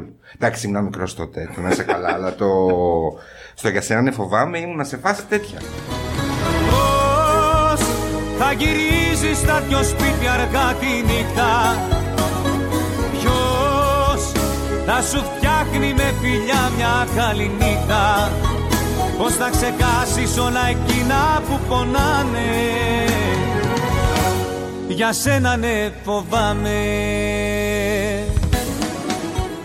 Το για σένα δεν φοβάμαι είναι το δεύτερο τραγούδι που πήγα στο Σφαγιανάκι. Ήθελα πάρα πολύ να τραγουδήσει ο Νότης κάτι δικό μου. Μ' άρεσε πάρα πολύ σαν καλλιτέχνης. Εξακολουθεί να μ' αρέσει. Δεν, δηλαδή το ότι μ, ε, διαφωνώ με πράγματα που λέει ο Ναι, ναι, ναι, Σφαγιανάκης άλλο κομμάτι. είναι άλλο το ένα και άλλο το άλλο. Έτσι. Δηλαδή Έτσι. έχει πει πολύ ωραία τραγούδια ο Νότης και τα έχει πει και με ένα πολύ βαθύ και ιδιαίτερο τρόπο. Το πρώτο τραγούδι που του είχα πάει, παιδιά, ήταν η Αλήτη Βροχή. Και όταν το άκουσε, μου είπε: Δεν μπορώ εγώ να πω τη φράση Θέλω να ζήσω, να τη δω, να το πληρώνει. Εγώ δεν, Ναταλία μου, δεν σκέφτομαι έτσι για τις γυναίκες. Δεν, δεν, ε- ε- δεν, δεν μπορώ, με συγχωρείς. Και μου το γύρισε πίσω. Φοβερό. Φοβερό. φοβερό. Ναι, ναι. Και όταν του πήγα το Για σένα ναι φοβάμαι, με αυτή τη φανταστική μουσική του Νίκου του Παπαδόπουλου, τότε μου είπε ναι. Αυτό μου λέει είναι ένα πάρα πολύ ωραίο τραγούδι. Και το αγαπάει ακόμα, είναι μέσα στα πολύ αγαπημένα του. Ναι, είναι πολύ ωραίο τραγούδι. Πολύ ωραίο. Και είχα συγκινηθεί μια φορά πάρα πολύ, πρέπει να σας το πω αυτό. Είχα συγκινηθεί πολύ μια φορά όταν είχα πάει να τον ακούσω live πριν πολλά χρόνια. Τώρα μιλάμε 10 χρόνια, 12, σε ένα μαγαζί που τραγουδούσε και με είδε που καθόμουν κάτω με την παρέα μου. Και όταν ξεκίνησε, να, όταν μπήκε η εισαγωγή του Για σένα ναι φοβάμαι, είπε στο μικρόφωνο: Σήμερα είναι η Ναταλία εδώ που έγραψε αυτό το τραγούδι. Δεν θέλω να το τραγουδήσω εγώ, θέλω να της το πείτε εσείς. Και ξεκίνησε όλο το μαγαζί και το τραγουδούσε, αλλά από το κουπλέ. Κάθε γκρεμό έχει την άκρη του. Κάθε αντίο Ναι. Έχει. Και ήταν το λέω και αν τριχιάζω. Δε, ο Νότης δεν είπε στίχο. Όλο το μαγαζί μου το τραγούδι. Ήταν Φοβερό. πάρα πολύ συγκινητικό. Πρέπει να είναι πολύ Ναι. ωραίο συνέστημα αυτό. Είναι πάρα πολύ. Ξέρεις, τελικά τώρα που, το, που, το, που τα συζητάμε όλα αυτά σκέφτομαι ότι αυτό, αυτή η ιδιότητα παίζει να είναι και πιο αγαπημένη μου και από παρουσιάστρια και από ραδιοφωνική Ναι. παραγωγός. Τι Δηλαδή θα σε ρώτα. αυτό το ρε παιδί μου το, το αίσθημα ότι γράφεις κάτι και κάνεις τους άλλους να στεναχωριούνται, να χαίρονται, να βουρκώνουν, να ταυτίζονται είναι πολύ μεγάλο πράγμα, είναι δώρο. Όπως το περιγράφει και ο Αντώνης πριν, ότι έχεις φάει την καταραπακιά και παίζει το τραγούδι και λες. Για μένα το Είναι για έγραψε. μένα, είναι για μένα. Η, η Γερμανού για μένα το έχει Είναι για γράψει. μένα. ναι, ναι, ναι, ναι, ναι. Αυτό που μου γράφουν καμιά φορά ότι ρε, εσύ έχεις κάμερα στο σπίτι μου, βλέπεις τι ζω. ε, αυτό, αυτό, αυτό το συνέστημα, αυτό. Τώρα αυτό το κλασικό, το βιωματικό Ναι. υπάρχει; Δηλαδή η φάση Ναι. που είσαι Ναι. στα πατώματα και, και σου βγαίνει στο στίχο. Ναι, ε, βέβαια. Εγώ από τα τραγούδια που έχω γράψει εγώ, τα 9 από τα 10 είναι αυτοβιογραφικά. Εννοείται. Έχω γράψει τραγούδια, μ, ξέρεις, ούσα πολύ ερωτευμένη, πολύ θυμωμένη, πολύ πληγωμένη, πολύ καντισμένη. Όλα, όλα μου τα συναισθήματα έχουν καταγραφεί ξεκάθαρα, ξεκάθαρα στα τραγούδια που έχω γράψει. Σε ποιο mood θεωρείς ότι γράφεις καλύτερα; Σε ποιο mood; Στο χωρισμένη, στο ερωτευμένη; Όταν είμαι ερωτευμένη γράφω ωραία. Ε, ας πούμε έχω γράψει της Δέσποινας το Έλα, Το να με Έλα. πάρεις φως μου. Μμμ. Ναι, και, και το αποτύπωσε και ο Φίβος. Βέβαια, βέβαια με ενέπνευσε και η μουσική του Φίβου, με ταξίδεψε πάρα πολύ. Ναι, ισχύει. Πάρα πολύ. Ταυτίστηκε πάρα πολύ η διάθεσή μου. Αλλά μιας και πιάσαμε τη δέσπινα, ε, το, το τραγούδι το οποίο. Το έχω ξαναπεί αυτό, αλλά δεν πειράζει. Τώρα εμείς μιλάμε πρώτη φορά μαζί. Το τραγούδι που το έγραψα κυριολεκτικά ένα με το πάτωμα. Αυτό που λέμε ήσουν στα πατώματα, κορίτσι μου. Και λες εσύ ναι, ήμουν. Ακουμπούσε το πηγούνι στο πάτωμα, το ξύλινο. δηλαδή το κούνι στο πακέ. Δεν τρέπομαι να το πω. Ήταν το κάνω αν μ' αγαπά. Καντών μ' αγαπά, παράτησε τα Ναι, όλα. ήταν με τον Πετρέλη. Παράτησε τα όλα και άλλα να με βρεις. Αυτό πραγματικά. Δηλαδή ήταν. Ο Φίβος παρέλαβε χαρτιά μου σκεμμένα. Μου έλεγε Δεν βλέπω, παιδάκι μου, δεν βλέπω τα γάματα. Το δάκρυα είναι. Ναι, εντάξει μου λέει, συγκίνητος ο Φίβος. Εντάξει, δεν μπορούμε να το κάψουμε, μου λέει κάπου. Ξανά. Γιατί δεν βλέπω, χάνω τε. Ανατρίχιασα γιατί Γι' και αυτό- εγώ το έχω νιώσει αυτό. Για αυτό, με το, αυτό τραγούδι, το τραγούδι. για αυτό το τραγούδι πάντα σκεφτόμουν και να μου δόθηκε ευκαιρία να το πω τώρα πόσο ωραίο τραγούδι με πόσο απλές λέξεις κάντο αν μ' αγαπάς Ναι. Δηλαδή παράτησέ τα όλα και έλα να με βρεις. Δηλαδή, απλό. Αλλά πόσο, πόσο σε χτυπάει ο στίχος ρε παιδί μου χωρίς να είναι οι λέξεις ξέρω εγώ βαθιστόχας Θα πεις εσύ, δεν, όχι, δεν λέει κάτι. Λέει αν με αγαπάς, κάντο. Άστα όλα εκεί που είσαι και έλα να με βρεις. Αυτό. Και Τρελαίνεσαι. ξέρεις και ποιο άλλο έπαθε σήμερα σοκ που διάβασα ότι έχεις γράψει. Ο Βλάκας δεν το ήξερα. Το κόπηκε η γραμμή. Είναι δικό σου. Ή έκανα λάθος. Δικό μου είναι το Τι λες, Δικό ρε μου, φίλε; δικό μου. Δικό μου. Και Δικό έμεινα μου. εκεί να Το ψιθυρίζω κόπηκε. πως Α, ακούω. Ανούλα. Τρέλα. Αν αυτή η κόπηκε η γραμμή. Κόπηκε η Τρελάθηκα γραμμή που και το έμεινα διάβασα. εκεί. Το βάζω ακόμα Ναι, και ναι, το ναι. ακούω που. Καλά, δεν σου λέω τώρα για διχασμένο κορμί, εντάξει. Με φύγεις. Να πήρε φορά. Πήρα φορά. Το διχασμένο κορμί περιγράφει ακριβώς την Αταλία εκείνης της εποχής. Δηλαδή θέλω να πιστεύω ότι έχω βελτιωθεί α, από τότε α, αρκετά σαν άνθρωπος και σαν συμπεριφορά, αλλά το διχασμένο κορμί με περιγράφει ακριβώς πώς ήμουνα α, μ, στα τέλη της δεκαετίας του 90, γιατί νομίζω ότι είναι ένα τραγούδι το οποίο γράφτηκε τότε, 97, 98, να εκεί κάπου, εκεί, εκεί κάπου, με σκιαγραφεί απόλυτα. Απόλυτα. Δηλαδή ένα, ένας άνθρωπος που είναι μια διχασμένη προσωπικότητα, που Ναι, είναι ναι, ναι, ναι, ναι. που βασανίζει τον, τον άνθρωπο που είναι μαζί. Που το της, έχουμε ας ζήσει και το πούμε. έχουμε περάσει όλοι κατά καιρούς, έτσι. Όλοι έχουμε υπάρξει παιδιά και, και θύματα όλοι κατά καιρούς. Ε, Εντάξει, βέβαια. είναι μεγάλη Βέβαια, κουβέντα. Αυτό είναι η ζωή. Εγώ η δικιά σου αγαπημένη στο δικασμένο μου κορμί φυλακισμένη εγώ κι ο άλλος μου εαυτός που με χτυπάει σαν αμήλικτος εχθρός και με τρομάζει, με αλλάζει, με κομματιάζει Αυτό που λες, ότι είμαι η καλύτερη βερσιόν του εαυτού μου, το αποτυπώνεις στους στίχους σου. Νομίζω ότι, ε, κοίταξε τώρα, ε, δεν είναι πολύ πουλιστερό να γράφεις ε, Για να αυτοβελτίωση. γράψεις έτσι, πολύ ανώ- σαν πολύ ανώτερος άνθρωπος, πάντα ο άλλος που θα σε ακούσει ταυτίζεται πιο πολύ με το, με το χειρότερο εαυτό σου, όχι με τον καλύτερο. Μμμ. Έτσι, γιατί τα λάθη μας τα κάνουμε μ, σαν μ, άνθρωποι με ελαττωματα όχι σαν άνθρωποι με περίματα. Ξέρεις, όπως αλλάζω εγώ και, μ, και μεγαλώνω και εξελίσσομαι και οριμάζω και όλα αυτά, αλλάζει λίγο και το γράψιμό μου. Όταν ακούω δηλαδή παλιότερα τραγούδια μου καμιά φορά στο ραδιόφωνο, λέω, για δες, καλό κι αυτό, αλλά τώρα δεν θα την έβαζα αυτή τη λέξη. Θα έψαχνα να δω μια λίγο πιο ιδιαίτερη, μια απρόβλεπτη λέξη περισσότερο. Μμμ. Έτσι είναι όμως, εξελισσόμαστε, ξέρεις, αλλάζουμε. Κοίτα, για να σου πω τώρα ειλικρινά, εμένα μου λείπει που δεν γράφεις τραγούδια πια. Μου έχει λείψει ρε παιδί μου τώρα να βάλω να ακούσω ένα ωραίο τραγούδι της Γερμανού. Και εμένα, και εμένα μου λείπει. Τα τελευταία δέκα χρόνια που πλέον έπεσε αυτή η χειροβομβίδα στις δισκογραφικές εταιρείες και καταλαβαίνετε τι έχει γίνει. Έχει γίνει αυτή η πλήρης καταστροφή και μ, τα τραγούδια πια δεν είναι αυτά που ήταν ε, στα 90s. Και Σίγουρα, σίγουρα. Το 2000 ας πούμε ακόμα, θα σου πω εγώ. Νομίζω ότι από το 10 και μετά, αυτή η τελευταία δεκαετία, έτσι όπως έχει γίνει η, η ελληνική μουσική με κάποιες φωτεινές εξαιρέσεις, ευτυχώς, αρκετές φωτεινές εξαιρέσεις, δεν μου κάνει πολύ κέφι ρε παιδιά. Αλήθεια, δηλαδή μου προτείνουν πράγματα α, που λες τώρα γιατί να το κάνω αυτό; Και, και στο προτείνουν και σου λένε μα θα σε πληρώσουμε. Και λες μέσα σου ε, εννοείται θα με πληρώσετε για να ρεζιλευτώ τόσο Εννοείται, για να γίνω ρεζίλ, να βάλω το όνομά μου και να γίνω ρόμπα, θα με πληρώσετε. Αλλά δεν σου κάνει κέφι. Ναι, ναι, αυτό εννοώ ότι το ότι δεν βγάζεις τραγούδι δικό σου είναι δικό σου θέμα. Δεν είναι ότι δεν έχει ζήτηση. Συγγνώμη που το λέω έτσι, καταλαβαίνεις τι θέλω να πω. Ναι, ναι, ναι, ναι, ναι, ναι, καταλαβαίνω. Απλώς η πολύ καινούρια φουρνιά καλλιτεχνών, να το πούμε έτσι, η πολύ καινούρια φουρνιά, και ξαναλέω, θα τονίσω το φωτεινές εξαιρέσεις, mm-hmm. γιατί υπάρχουν πάντα παιδιά που έχουν ταλεντό, πάντα. Δεν μπορώ να, να βάλω στην ίδια, στο ίδιο καλάθι τον Κωνσταντίνο, τον Αργυρό, τον Νίκο, τον Οικονομόπουλο, mm-hmm. παιδιά τα οποία έχουν και φωνή, έχουν και ταλέντο. Πάντα θα μ' αρέσει να ακούω τη φωνή τους, γιατί είναι παιδιά ταλαντούχα που αξίζουν ναι, ναι. να είναι στο χώρο. Έτσι, σίγουρα. Αλλά μ, ξέρεις, έχουν και οι εταιρείες έχουν στραφεί ίσως και σε κάποιους άλλους δημιουργούς. Δηλαδή, πια υπάρχουν και άνθρωποι που γράφουν στίχο μουσική παραγωγή. Τα κάνουν όλα. Δηλαδή, είναι συνθέτες, στιχουργοί και ενορχιστρωτές και παίρνουν όλο το πακέτο μαζί. Είναι πολλά που παίζουν ρόλο.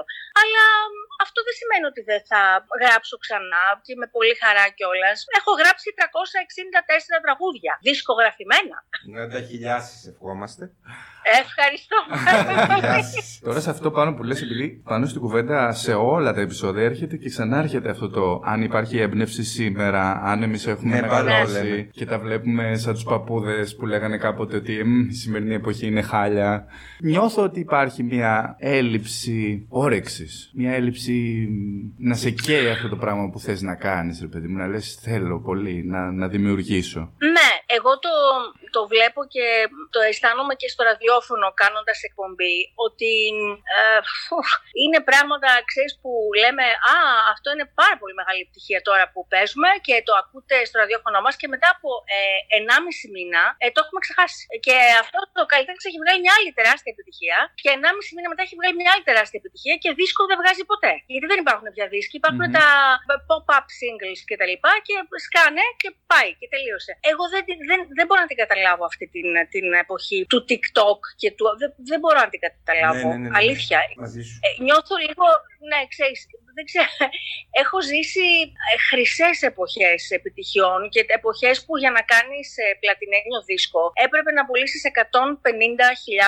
αντίτυπα. Δηλαδή έπρεπε να πάνε 150.000 άνθρωποι να αγοράσουν. πληρώσουν για να αγοράσουν τα ωραία σου τραγούδια. Και αυτό είχε τίμημα. Έπρεπε να ιδρώσεις και εσύ σαν στιχουργός και ο συνθέτης να ιδρώσει και ο τραγουδιστής να έχει ταλέντο και η εταιρεία να σε προωθήσει και όλα αυτά να συμβάλλουν στο να βγει ένα ωραίο αποτέλεσμα. Τώρα δεν υπάρχει τίποτα από όλα αυτά. Ξέρεις, κάθε φορά συζητάμε αυτό το πράγμα στα επεισόδια με το Λευτέρη, ρε παιδί μου, ότι ήταν μια, ήταν μια τελείως διαφορετική εποχή. Δηλαδή, μαζεύαμε το χαρτζηλίκι, να πάμε να αγοράσουμε το CD, να δούμε τι τραγούδια έβγαλε ο τάδε καλλιτέχνης, να αγοράσεις το άλμπουμ το οποίο έχει μια δικιά του ατμόσφαιρα. Ε, κάθε φορά κάτι άλλο. Να έρθουν οι φίλοι μας στο σπίτι, να ακούσουμε τα τραγούδια. Ήταν τελείως διαφορετικά. Και κάθε φορά λέμε μήπως έχουμε μεγαλώσει εμείς που το βλέπουμε έτσι τώρα; Δεν ξέρω, αλλά και πάλι καταλήγω στο συμπέρασμα ότι ήταν καλύτερα τότε. Εγώ δεν πιστεύω ότι έχει να κάνει μόνο με την ηλικία, γιατί καταρχάς εντάξει, εσείς είστε και οι δύο πολύ πιο μικροί από μένα, αλλά δεν είναι αυτό. Έχει να κάνει με τη διαχρονικότητα, παιδιά. Δηλαδή, τα σουξέ του 2022 σε τε- τέσσερα χρόνια δεν θα θυμόμαστε την ύπαρξη καν την Βέβαια, ύπαρξή τους. βέβαια. Ενώ δεν είναι τυχαίο ότι το, το απόλυτο κενό που δανείζομαι ένα δικό μου κακός. Α δανειστώ του Πιχάλη Χατζηγιάννη το βυθό, που επίσης είναι ένα τραγούδι που κυκλοφόρησε πριν από 20 χρόνια και εγώ ακόμα τον ακούω το βυθό και ανατριχιάζω. Βέβαια, βέβαια. Αυτό λοιπόν, αυτό έχει να κάνει με τη διαχρονικότητα, αλλά έχει να κάνει και με την αξία του τραγουδιού. Και για μένα η αξία ενός τραγουδιού φαίνεται από τη διαχρονικότητά του. Πόσο θα αντέξει στον χρόνο. Δεν σας λέγανε και εσάς τότε το ίδιο όμως ως εκπρόσωποι του εμπορικού; Γιατί εγώ θυμάμαι ότι υπήρχε και τότε αυτή η συζήτηση. Ότι να το εμπορικό είναι για να πουλήσει και πόσο θα κρατήσει και για αυτή Ναι. την περίοδο που μιλάμε. Υπήρχε, υπήρχε και τότε μάλιστα οι ταμπέλες ήταν ακόμα πιο, ε, ξέρεις, φωσφορίζουσες και αναβοσβήνανε. Ήμασταν οι εμπορικοί και οι άλλοι ήταν οι έντεχνοι και ούλαλα και ντροπή και τα λοιπά. Όμως ε, τελικά θα σου πω ότι ακόμα και εμείς ε, οι εμπορικοί του ελαφρολαϊκού, του, βα- του βαριετέ όπως μας λέγανε και όλα αυτά, ακόμα και αυτά λοιπόν τα, τα σουξένα, το μπαμ και κάτω λοιπόν του Λάμπη, γραμμένο το 1996, ε, παρακαλώ, ο Λάμπης μου λέει, βγαίνω τώρα μου λέει στα ε, κλαμπ που εμφανίζεται και στα μαγαζιά και όλα αυτά, και γίνεται μου λέει ο χαμός του χαμού. Το έχω δει και εγώ Ακόμα μπροστά μου να να συμβαίνει. λέει το- Το μπαμ και κάτω. Έχω πάει στο Λιβιαράτο πριν δύο χρόνια και μόλις είπε το μπαμ και, το μπαμ και κάτω, παιδιά, έγινε χαμός. Χαμός. Ορίστε. Χαμός. Μα, μα το παράδειγμα Κετούλα είναι χαρακτηριστικό. Τα τελευταία 3-4 χρόνια η Κετούλα είναι είδωλο. Και λέει από εκείνη την Είδωλο, εποχή παιδιά. τραγούδια. Πάντα ήταν, αλλά Ακριβώς. εννοώ ότι λέει από εκεί την εποχή τραγούδια και βλέπεις 20χρονο να Ακριβώς. δο- δονείται, ας πούμε. Ακριβώς, ακριβώς. Αυτό σου λέω. Λοιπόν, αντίστοιχα, αν υποθέσουμε λοιπόν ότι θα μου πεις, ωραία, τι το καλύτερο έχει το μπαμ και κάτω, μπορεί να με ρωτήσει κάποιος κοπελιά που το έγραψες και εσύ και μας κάνεις την καμπόσα από το Η καρδιά μου χτυπά δυνατά, τα, τα. Δεν λέω ότι έχει κάτι καλύτερο. Πραγματικά δεν το υποστηρίζω ότι έχει κάτι καλύτερο. Ε, χιτάκι του κεφιού το ένα, χιτάκι του κεφιού και το άλλο. Το ένα κράτησε τόσα χρόνια. Μακάρι να κρατήσει και του Στέφανου τόσα. Απλώς ήταν, ήταν άλλες εποχές, δηλαδή η Sony είχε επενδύσει πάρα πολύ στο λάμπι. Το στήριξε, έκανε αφήσεις, έκανε πράγματα. Υπήρχε δισκογραφική εταιρεία από πίσω που έκανε τα πάντα και υπήρχε και ένας καλλιτέχνης με λάμψη, τρομερή. Δηλαδή είχε γκέλ ο Λάμπης και έχει ακόμα γκέλ. Δεν ξέρεις. Τώρα που πες ξέρω, λάμψη παιδιά, μου τώρα- ήρθε- μου ήρθε αυτό το Ναι. ανέκδοτο που λέγανε Γεια σου μπάμπη Και εσύ Ναι, και λάμπης εσύ μπάμπη λάμπης, μου μπάμπη μου. Μα δεν ξέρετε το ανέκδοτο με την πρώτη γνωριμία του Λάμπη και της Άννας στο καμαρίνι που μπήκε μέσα, δεν είχαν γνωριστεί. Μπήκε ο Λάμπης στο καμαρίνι της Άννας, της έδωσε το χέρι του και της είπε Λάμπης. και η Άννα του απάντησε Χριστό. True story. True story. Τι είπε Λάμπης. Ναι, ναι, ναι. Και η Άννα του είπε ευχαριστώ πολύ. δεν τον ήξερε. Θεά, η κουμπάρα μου θεά. Του Ε, είπε εντάξει ευχαριστώ τώρα. πολύ. Αν θέλουμε να γυρίσουμε στα 90s, τι είναι αυτό που θυμάσαι πιο έντονα; Θυμάσαι πολύ δουλειά, γιατί όταν ξαφνικά αρχίζει και ακούς τραγούδια στο ραδιόφωνο, κάτι σημαίνει, κάτι είναι οι πρώτες φορές. Δεν είναι το ίδιο με τα 364 που έχεις γράψει σήμερα. Ναι, θυμάμαι πολύ δουλειά, θυμάμαι πολύ διασκέδαση θυμάμαι βασικά. Θυμάμαι πολλά μπουζούκια, θυμάμαι πολύ μπουζούκι παιδιά. Πραγματικά δηλαδή έχω βγει τόσο πολύ στη ζωή μου που μπο- και να μείνω μέσα για τα επόμενα 20 χρόνια πάλι χορτασμένη θα είμαι. Τόσο πολύ έχω βγει. Πολλά μπουζούκια, πολλά κλαμπ, πολλά ελληνάδικα, πολλά ε, πολλή αυτοκίνηση, πολλά Mercedes. Όλα αυτά τα θυμάμαι πάρα πολύ έντονα. Πάρα πολύ έντονα. Και βέβαια θυμάμαι το χαμό στις χάντρε, που νομίζω Ναι. ότι σφράγισαν τα 90s. Οι χάντρε με το Ρέμο, την Ατάσα, τον Τριαντάφυλλο. Ναι, ε, ναι, ναι, ναι. Εμείς συζητούσαμε να πάμε, φαντάσου, στο Fever. Επειδή ξέρεις, ξανανοίγει το Fever και μας θυμίζει όλο αυτό εκείνης της εποχής και τέτοια. Εντάξει, όμως ε, ε, ας πούμε τώρα είναι ωραίο που ξαναβρίσκονται πάλι. Δηλαδή, σκέψου πόσα χρόνια πριν συνεργάστηκαν η Κέτη με τον Αντώνη και τώρα είναι πάλι μαζί. Είναι πολύ ωραίο που ξαναβρίσκονται πάλι μαζί. Εντάξει, τώρα πήγα να πω να σας δώσω μια είδηση, αλλά να μην σας τη δώσω. Άντε, δεν κάνεις να σα το πω. Έχει να κάνει με ένα καινούριο τραγούδι, επειδή, να, επειδή είπε ο Αντώνης, θέλω να ξαναγράψει η Ορίστε. Ναταλία. Κατά 99% θα ξανακούσεις ένα καινούριο τραγούδι που θα το πει κατά πάσα πιθανότητα δεν το γρουσουζεύουμε η ερμηνεύτρια που είπε το πες το με ένα φιλί. Τάραξε με τώρα. Ανατρίχιασα. Μπράβο, μπράβο. μπράβο. Γίνεται, εντάξει. Αυτό λέω. Είμαστε σε πολύ καλό δρόμο. Μπράβο, μπράβο, πραγματικά χαίρομαι. Αλήθεια χαίρομαι πάρα πολύ. Το Πάρα πολύ. ξέρω, το ξέρω. Τα 90s σε σχέση με τα Zeros, τι διαφορά είχαν στο τραγούδι; Νομίζω ότι τα 90s είχαν ε, πιο πολλά λαϊκά, αν δεν κάνω λάθος. Τα Zeros περάσαμε πιο, σε λίγο πιο pop καταστάσεις. Pop dance. Δηλαδή, κιόλας. βέβαια και τα 90s είχαν pop, μην είμαι άδικη. Είχαν pop τα 90s. Πώς, όχι, είχαν pop. Είχαν Αλέξια, είχαν χαριτοδιπλωμένου, είχαν αυτό. Οι αρχές των 90s. Στις αρχές τους, Από ναι. τα, ναι, η αρχή, Αλέξια και Σαμπρίνα και χαμό. Από τα μέσα των 90s και μπαίνοντας στο 2000, μετά μπήκαμε πιο πολύ στα λαϊκά. Μπήκαμε πιο πολύ στα ελαφρολαϊκά και στα λαϊκά και δόθηκε και η ευκαιρία να αναδειχτούν φωνές τέλη της δεκαετίας του 90 με αρχές του 2000, να αναδειχτούν φωνές όπως του, του Αντώνη, του Ρέμου, που για μένα είναι από τους καλύτερους τραγουδιστές ε, λαϊκούς, ε, όπως ο Πλούτραχος. Και προχωρώντας πια, άρχισε να περνάει η σκητάλη και στην α, νεότερη γενιά. Βγήκαν και τα talent shows, μην ξεχνάμε. Ξεκίνησαν τα talent shows, κάτι dream show, κάτι X Factor, κάτι ένα, κάτι έτσι. Και βγήκαν και νεότερα παιδιά. Οικονομόπουλος, που για μένα είναι πάρα πολύ τραγουδιστής, παιδιά. Ε, μ' αρέσει πολύ γιατί έχει μια σοβαρότητα, η οποία επειδή δεν τη συναντώ συχνά εγώ, που είμαι και στο χώρο, αυτή τη σοβαρότητα είναι λίγο, όλοι είναι λίγο ο ξέρεις, ε, χαϊχούι και αυτό. Ο Νίκος έχει μια σοβαρότητα και μια εντιμότητα απέναντι. Αντιμετωπίζει τη δουλειά του έντιμα. Και μ' αρέσει αυτό στον Νικόλα. Και βγαίνουν αυτοί οι άνθρωποι, έτσι όπως τους περιγράφεις, έχουν και ένα κοινό, μια στιβαρή φωνή. Ναι. Δυνατή. Πολύ χαρακτηριστική Ναι, και για βέβαια. τον καθέναν από αυτούς. Και για τον Πλούταρχο και για τον Ρέμο και για τον Οικονομόπουλο. Και βεβαίως, επειδή μιλάμε κυρίως για άντρες, να μην αφήσουμε απ' έξω και τις λαϊκές γυναικείες φωνές που, δηλαδή που για μένα είναι η Νατάσα, είναι και η Πέγκη. Νατασάρα. Σταθήκαμε περισσότερο στην, α, στην Άννα και η Δέσποινα, η οποία τα χρόνια του φίβου πιστεύω εκτοξεύτηκε, χωρίς αυτό να σημαίνει ότι δεν μ' αρέσει πολύ και η μετέπειτα εποχή της με τους στίχους του Μωρέιτη και την Μμμ. μουσική του Θεοφάνου, Ναι. που είναι η πιο όρη του εαυτού της τώρα. Αυτό ψάχνω αν με ρωτάτε τώρα. Δηλαδή, είδατε τώρα για πόσα ονόματα μιλήσαμε. Για το Ρέμο, για τον Πλούταρχο, α, για την α, Άννα, για την Γκέτι, για την Πέγγι, την Νατάσα. Και προσπαθώ τώρα, είμαστε στο Νοέμβριο του 2022. Ψάχνω αυτούς τους stars να βρω στη σημερινή γενιά και δεν τους βρίσκω. Ναι, είναι μεγάλη Ναι. κουβέντα αυτή. Ακριβώς αυτό λέμε κι εμείς. Μεγάλη κουβέντα, κατάλαβες. Ουσιαστικά δηλαδή η ελληνική α, μουσική σκηνή και η νύχτα, πίστα, αν μπορούμε να το πούμε έτσι,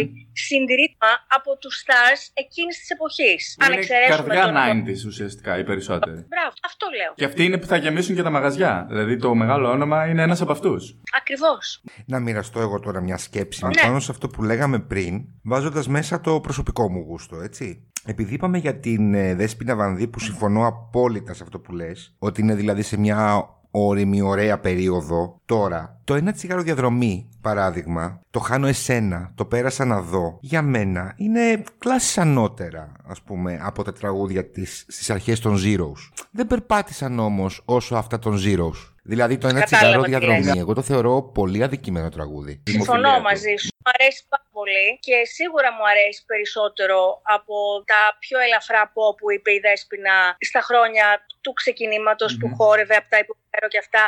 Αλλά τα χρειαζόταν και εκείνα τότε, γιατί τότε ήταν Δεν τα το χρόνια συζητάω. που, μην ξεχνάς, έκανε shows στο Rex, τα υποστήριζε με χορευτικά και ήταν και 20 χρόνια πιο μικρή, ήταν πιτσιρίκα, Ναι, έτσι. ναι, ναι, ναι, ναι, ναι. Απλά αδικ... ακούω τραγούδια, ρε παιδί μου, που αδικούνται ρε, στην Ναταλία. Όπως αυτό Ναι. που ανέφερα. Αδικούνται αυτά τα τραγούδια. Είναι πάρα πολύ ωραίο τραγούδι. Και έχω κι άλλα τώρα Ναι. να σκεφτώ, δηλαδή. Έχω κι άλλα.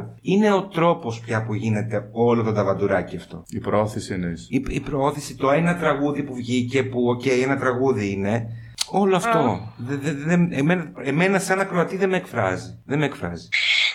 Τώρα ξέρεις αναρωτιέμαι, Αντώνη, είναι η πρόθεση, είναι το τι τους α, ταΐζουμε εντός εισαγωγικών και εμείς στα μέσα μαζικής, δηλαδή στα ραδιόφωνα, στα αυτά, δηλαδή το στηρίζουμε και εμείς αρκετά ότι να η νέα δέσποινα, είναι αυτή, απολαύστε την, αγαπήστε την ή το περνάμε λίγο, δηλαδή άμα και εμείς τους υπενθυμίζουμε κάθε τρεις και λίγο ότι ναι, ακούστε όμως ξανά και το υποφέρω μια φορά ακόμα. Μμμ. Ακούστε ξανά και το τι κανόνι μου μες στο Μμμ. σαλόνι μου μια φορά ακόμα. Αυτό δεν ξέρω. Δηλαδή, κάθε κάθε πράγμα στο εξωτερικό από ό,τι παρακολουθώ, γιατί μου αρέσει να ακούω τα πάντα. Και ξένα και ελληνικά και jazz και λαϊκά και αγαπώ τη μουσική γενικά. Στο εξωτερικό, αν η Lady Gaga, δανείζομαι, κάνει μια τροφή στην εικόνα της και στη μουσική της, η εταιρεία της και οι managers της και όλοι θα πέσουν με τα μούτρα να στηρίξουν 100% αυτή την αλλαγή. Εδώ εμείς είμαστε του ναι, λίγο απ' όλα. Ναι και τα παλιά, ναι και τα καινούρια. Ναι και κα- μακρύ μαλλί, ναι και κοντό. Ναι και κόκκινο φόρεμα, ναι και μπλε σακάκι. Ναι και... Δεν γίνεται έτσι όμως. Ναι, Αν δεν το θέλεις είχα να σκεφτεί αλλάξεις και την συμφωνώ απόλυτα. ρεπερτοριακά, θα την αλλάξεις. Ναι. Δεν γίνεται μεσοβέζικα. Όπως Δεν ε, γίνεται δηλαδή η Lady Gaga μεσοβέζικα; έκανε και αυτό το σάλο που λες όταν έκανε για, το, όταν έκανε για την ταινία, που όντως ήταν μια άλλη. Τελείως άλλη. Και μετά συνέχισε Ναι. Ακριβώς. να παίζει στις ταινίες και τα λοιπά. Και άλλαξε τελείω το προφίλ της. Ακριβώς. Ακριβώ. Και ειδικά η Δέσποινα, επειδή το βλέπεις ότι το νιώθει, ρε παιδί μου, το θέλει, της αρέσει που, μεγαλώ, που μεγαλώνει, εννοώ καλλιτεχνικά. Ε, που αλλάζει, κάνει αυτή την. α, που λέει αυτό τον, τους τόσο ωραίους στίχους του Μωρέιτη που είναι φανταστικοί με αυτές τις μουσικές του Θεοφάνους δεν ξέρω αν έχει την κατάλληλη υποδομή η εταιρεία να της το πουσάρει σωστά όλο αυτό το πράγμα. Αναρωτιέμαι, δεν κρίνω. Σκέφτομαι κι εγώ Ναι, φωναχτά ναι, ναι. από τον Αντώνη. Στη λογική αυτού που έλεγες πριν, του πώς λειτουργεί πλέον το σύστημα της πρόθεση. Ακριβώς, ακριβώς. Νιώθεις λίγο απογοήτευση, βγαίνει λίγο μια πικρία. Πικρία μου φαίνεται βαρύ σαν λέξη. Ε, βγαίνει λίγο ότι κάτι δεν πάει καλά όπως πήγαινε. Κοίταξε, πικρία, θα σου πω το εξής. Όμως νιώθω και μια χαρά γιατί, Φερρυπίν, εμένα μου αρέσει που υπάρχει το Spotify στη ζωή μας. Μ' αρέσει που υπάρχει το YouTube, μ' αρέσει που υπάρχουν τα podcast. Μ' αρέσει που έχουμε πράγματα που δεν τα είχαμε πριν από χρόνια. Δηλαδή, μ' αρέσει που μπορώ να μπω στο Spotify και να φτιάξω τις playlist μου και να ακούω στα μάξι ό,τι θέλω και μ' αρέσει και γουστάρω και να φτιάξω μια playlist που να έχει μέσα από το Temple of the King μέχρι το κράτημα της Πάολα. Καταλαβαίνεις τι σου λέω. Δηλαδή αυτή η ελευθερία μ' αρέσει. Αυτό που δεν μ' αρέσει είναι που λίγο τα έχουμε αφήσει τα πράγματα, ρε παιδί μου, στην τύχη τους. Ξέρεις, αυτό αισθάνομαι λίγο στην ελληνική μουσική βιομηχανία. Και εμείς ως Ελλάδα τα έχουμε αφήσει στην τύχη μας. Πάει η ΑΕΠ, πάνε τα ποσοστά των δημιουργών και δεν μιλάω για μένα. Γιατί πες εμένα, άσε με. Έχω και τη τηλεόραση, έχω και το ραδιόφωνο. Οι δημιουργοί, ρε φίλε, πώς θα, πώς θα ζήσουν δηλαδή. Αυτοί οι άνθρωποι οι οποίοι ζούσαν αποκλειστικά και μόνο από τα ποσοστά τους. Αυτοί οι άνθρωποι που είναι μόνο συνθέτες και μόνο στιχουργοί ή μόνο μουσική.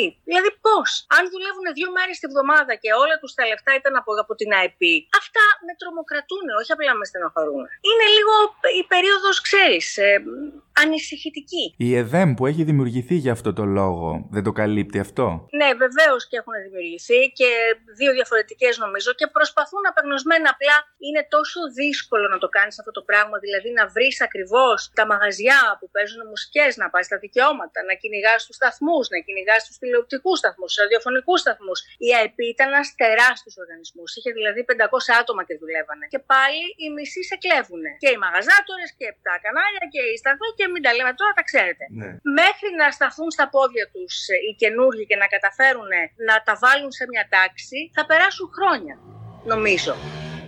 Είναι σε καλός δρόμο, το παλεύουν, αλλά θα τους πάρει καιρό. Ναι, και στο, στο ενδιάμεσο οι δημιουργοί έχουν μια δυσκολία, σίγουρα. Ε, βέβαια έχουν δυσκολία. Βέβαια. Να μην σε ζαλίζουμε. Δεν με ζαλίζετε καθόλου ότι χάρηκα πάρα πολύ την κουβέντα μας.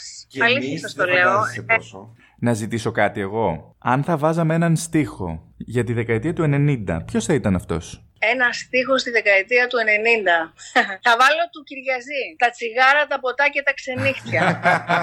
Έχουν κλείσει Πολύ τα σωστή. καλύτερα τα σπίτια. Πολύ σωστή. Νομίζω ότι αυτό, αυτός ο στίχος του, του Χρήστου, να είναι καλά εκεί ψηλά που είναι και μας βλέπει, αυτός ο στίχος πραγματικά είναι ο στίχος της δεκαετίας. Τα τσιγάρα, τα ποτά και τα ξενύχτια, εκείνη τη δεκαετία κλείσαν τα καλύτερα τα σπίτια. Άνοιξαν άλλα. Αλλά για μένα αυτό το τραγούδι είναι το τραγούδι της δεκαετίας. Δεν ξέρω πώς να πω. Πόσο να ευχαριστούμε. ευχαριστήσουμε πάρα πολύ. Παιδιά, εγώ σας ευχαριστώ. Αλήθεια, ήταν πάρα πολύ ωραία η κουβέντα μας. Πάρα πολύ ωραία. Χαιρόμαστε πάρα πάρα Πάρα πάρα, πολύ. πάρα, πάρα πολύ. Κι εγώ, κι εγώ, κι εγώ θα σας ακούω πια ανελιπώς. Εγώ ευχαριστώ πάρα πολύ. Να είστε Τέλεια. καλά, χάρηκα Χαρά πάρα πολύ. Φιλάκια. Φιλιά. Κι εγώ. Φιλιά πολλά, παιδιά. Να είστε καλά. Bye. Τα τσιγάρα, τα ποτά και τα ξενύχια Έχουν κλείσει τα καλύτερα τα σπίτια Τα προβλήματα τα αισθηματικά Νύχτα γίνονται βασανιστικά Τα τσιγάρα,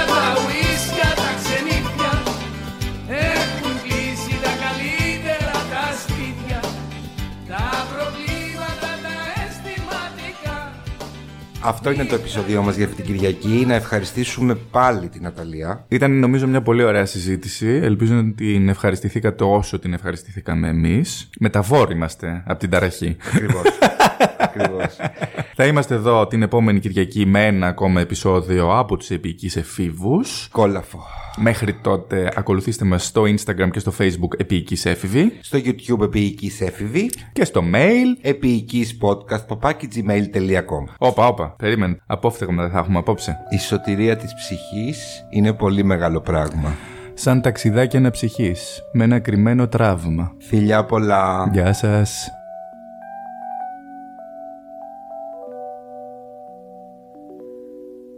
Της εξοχής τα πρωινά θα τα βρούμε ξανά αγκαλιά στο κρεβάτι. Και δεν πειράζει που τόσο νωρίς θα κοιτάμε χωρίς να γυρεύουμε κάτι. Τη σιγουριά στα υλικά είναι λόγια γλυκά σε κασέτες για αυτά που ήρθανε τόσο αργά Μα τα πήρε η καρδιά με τα χέρια ανοιγμένα. Η σωτηρία της ψυχής είναι πολύ μεγάλο πράγμα. Σαν ταξιδάκι αναψυχής με ένα κρυμμένο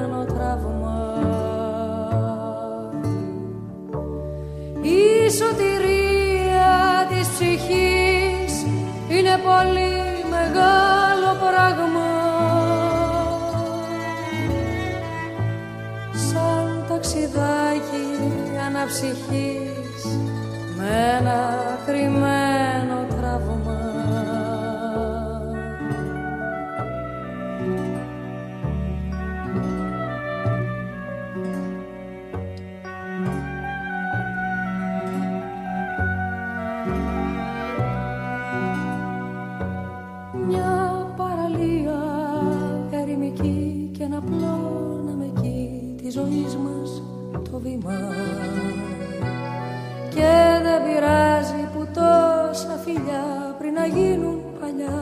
Θα τα πάρει το κύμα και εκεί στην άκρη της γραμμής θα χαρίζουμε εμείς τα παλιά μας κομμάτια. Σε αυτά που ήταν τόσο μικρά μα που ρίχναν σκιά για να μοιάζουν παλάτια. Η σωτηρία της ψυχής είναι πολύ μεγάλο πράγμα. Σαν ταξιδάκι αναψυχής με ένα κρυμμένο τραύμα. Η σωτηρία της ψυχής είναι πολύ μεγάλο πράγμα. Σαν ταξιδάκι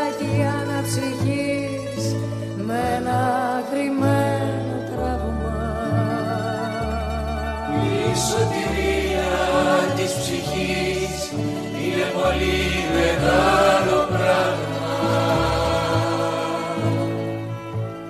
Σαν ταξιδάκι αναψυχής με ένα κρυμμένο τραύμα. Η σωτηρία της ψυχής είναι πολύ μεγάλο πράγμα.